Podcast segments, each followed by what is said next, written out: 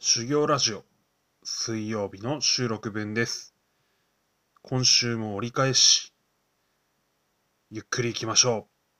う。それではスタートです。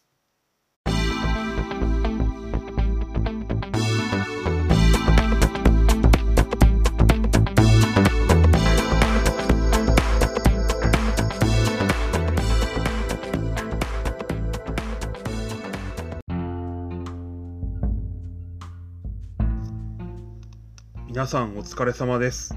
修行ラジオ、今日も話す練習をしていきたいと思います。最近ですね、えー YouTube でですね、えーちょっとハマってる番組があってですね、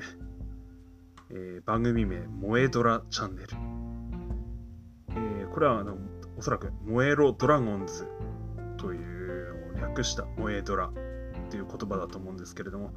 あの中日ドラゴンズのですね OB の選手たちがこ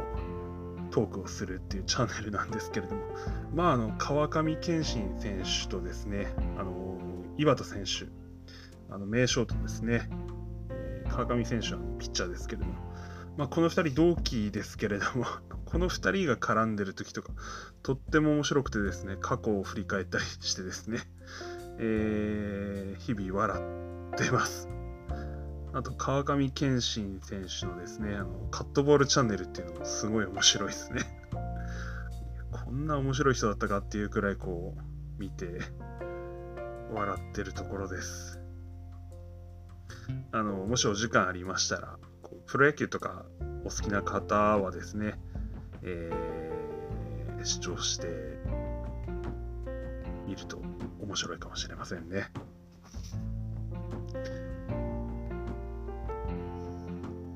さて、最近の日常としては、えー弟、えー真ん中の弟ですね、えーこのラジオにも 何回かエピソードとして登場している弟ですけれども、その弟から連絡が来ました。えー転勤のごたごたもとりあえず落ち着いたんで連絡したと。えー次は関東の方での勤務になるので、まあよろしくみたいな感じでしたね。えー 彼は最近やうやく家が建ったばかりだというのに、一人で単身赴任ということでですね、まあまあ、建てると転勤というのは、昔からよく言われる ジンクスの一つではありますけれども、まあまあ、かわいそうではありますが、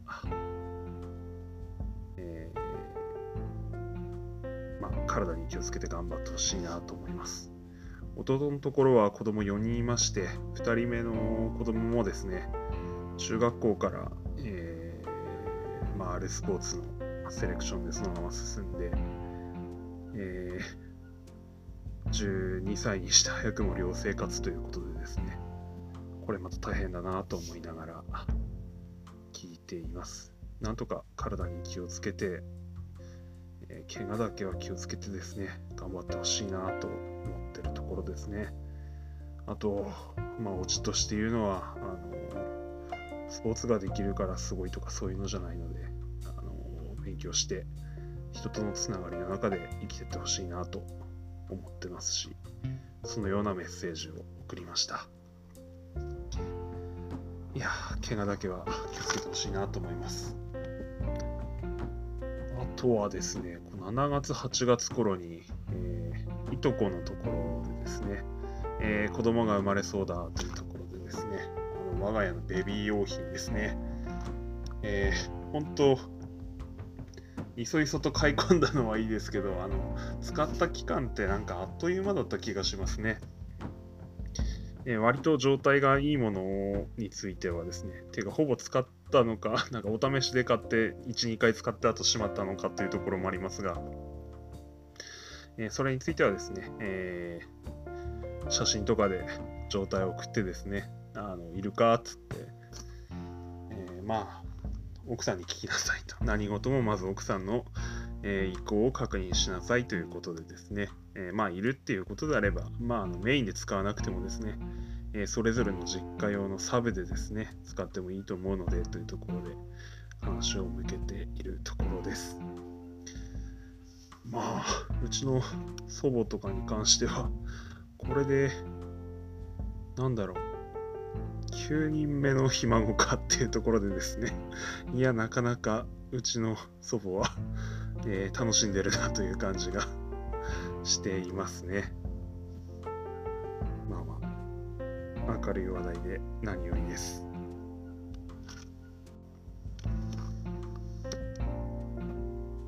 あと、そうですね、転勤といえば、弟も転勤って言ってましたけど、私も転勤でですね。あの、どうやら単身赴任はしなくて良さそうな距離感なので、えー、まあ、えー、なんだろう、バスか電車か、まあ、バスですかね、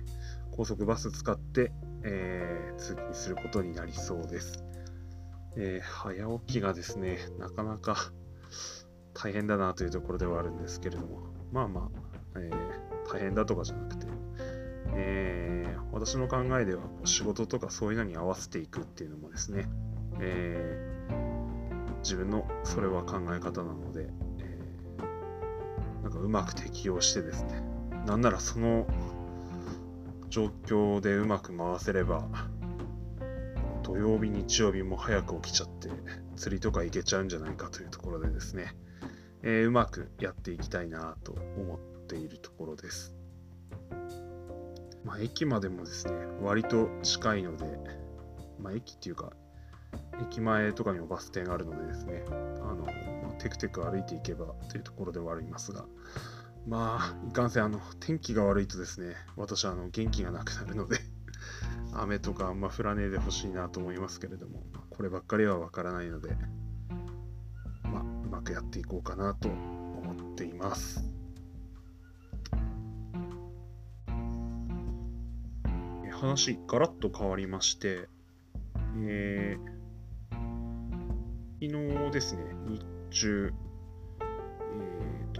どうなんでしょう。あの、まあ、それぞれの仕事によりけりだとは思うんですけれども、えー、私の職場においてはですね、えー、私にはですね、師匠、まあの師匠なんて言うわけではないんですけれども、自分が師と仰ぐような方というのが何人かいます。えー、やっぱり、なんて言うんでしょうね、その人の技術というのが自分の中に伝承されていると確かに感じるんですね。えー、本当に言われた言葉がですね、もう一字一句こう暗唱できる、まあ簡単なこう文章ではあるんですけれども、それが普通に暗唱できますし、えー、それが真理だと自分でも思っているんですね。これはなかなか、あの、すごいことだなというか、まあ、そう自分では思っているんですね。その人に対しては好きとか嫌いとかっていうそういう気持ちはもうとうに越していてですね、えー、その人のこの言葉というかその言っていることに対して、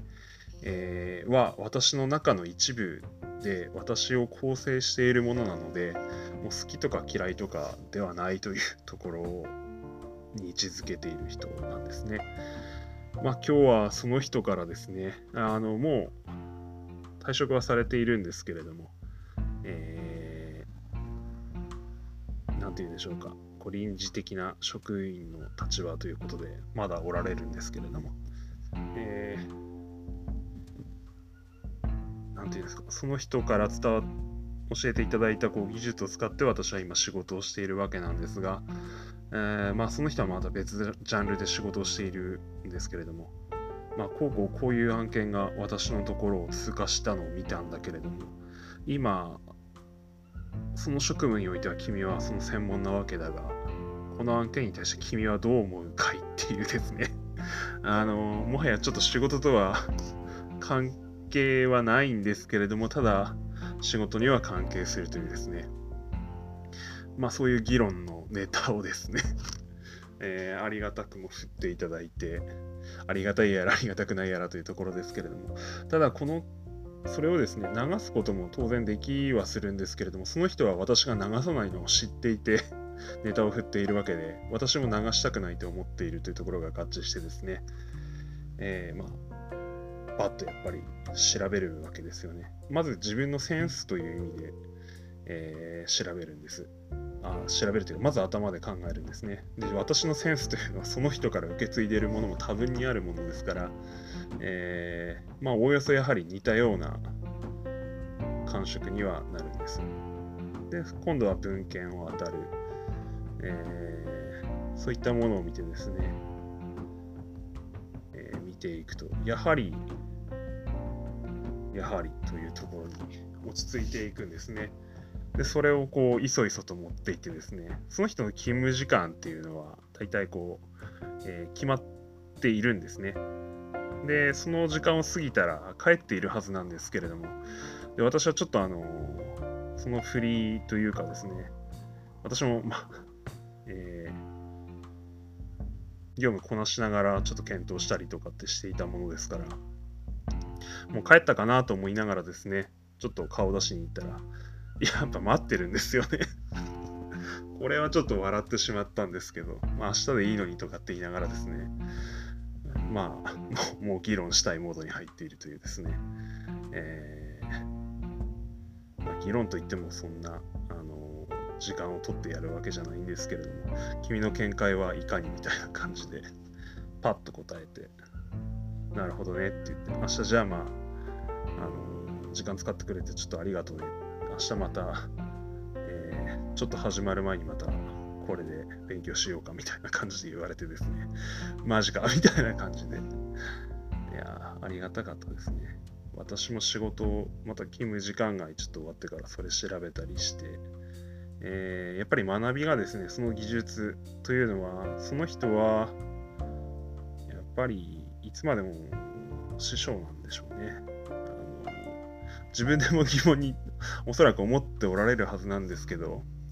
それを私と共有して私のところも高めてくれるという別の目的もちゃんとあってのことだと思ってるんですよね。だから多分待ってたんだと思いますし、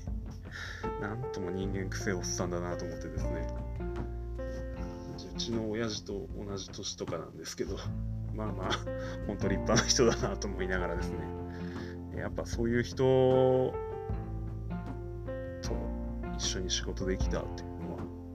えー、まあ、陳腐な言い方ですけど、私の中で誇りに思っているところではありますし、えー、私は決してこう学歴も、学歴はない人間ですけれども、そういった本当に優れた人たちと、えー、コミュニケーションして、その人の技術をもらってきている分ですね、いろんな人からこうちょこちょこちょこちょこっとこうもらって自分が構成されているので、えーていうんですか、縦に伸びてるかどうかはちょっとかなり怪しいところはありますが、横の弁ではですね、結構分厚い人間になってこれたのかなという、えー、印象があります。それはあくまで自分の今の仕事をしているジャンルでしか生きないものではありますけれども、うん、なんとか大事にして生きていきたいなと思います。こういう話を、え、前前々回の時喋った後輩とかに喋ればいいんでしょうか。いやー、とは変わらんぞとかって思いながらですね、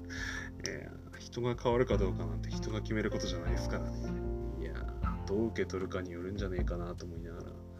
要は自覚だろうよっていう、本当それしかねえよなと思うんですけど、果たして、えー、やっぱり淡々と自分の思ったこととかっていうのを、えー、飾らずそのまま伝えていくことが大事なんでしょうかね。言ってる間にもうあのあんまりその えー講話でもないですけど、そのそれまで日があんまりなくなってきたんですけど、まあまあ、台本とかも考えながらやっていこうかなと思います。えー、さらに話変わりまして、今日は古典オフ会に参加してですね、えー、ちょっと巡り巡ってですね、まあ、とりあえずまず大変楽しいオフ会ではありました。グループ分けとかする、グループ分けとか、 Zoom の機能でやってですね、あのー初めてお会いするリスナーの方とかとトークするような時間もあるんですけど、私はあのー子供が絶賛こう、歯磨きやら遊んだりしている時間なので、もう聞き専でや、聞き戦でやっているんですけれども、まあちょっと分け、グループ分けの人ともちょっとお話できずですね、その際はちょっと画面も消して、あまあフェアではないので、音楽と、あの、音声は消しておったんですけれども、うん、まあまあ、ちょっと失礼かなと思いながらですね、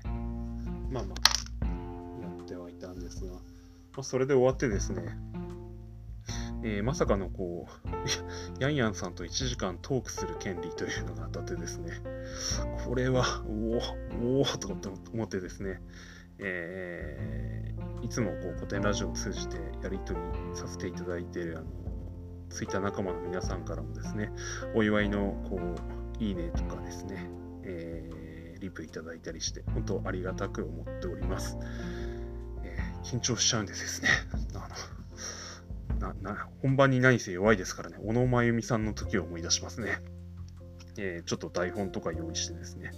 台本でもないですけど、質問とかちゃんと用意して臨んでいきたいなと思います。えーポポジさんからですね、あのー今の気持ちをこう俳句とかにしたらどうだっていう提案いただいたのでですね、ちょっと考えてみようかなと思っています。まあまあ、えーそんな感じで16分喋っちゃいました。えー終わりたいと思います。今日も聞いてくださった方おられましたらどうもありがとうございました。失礼します。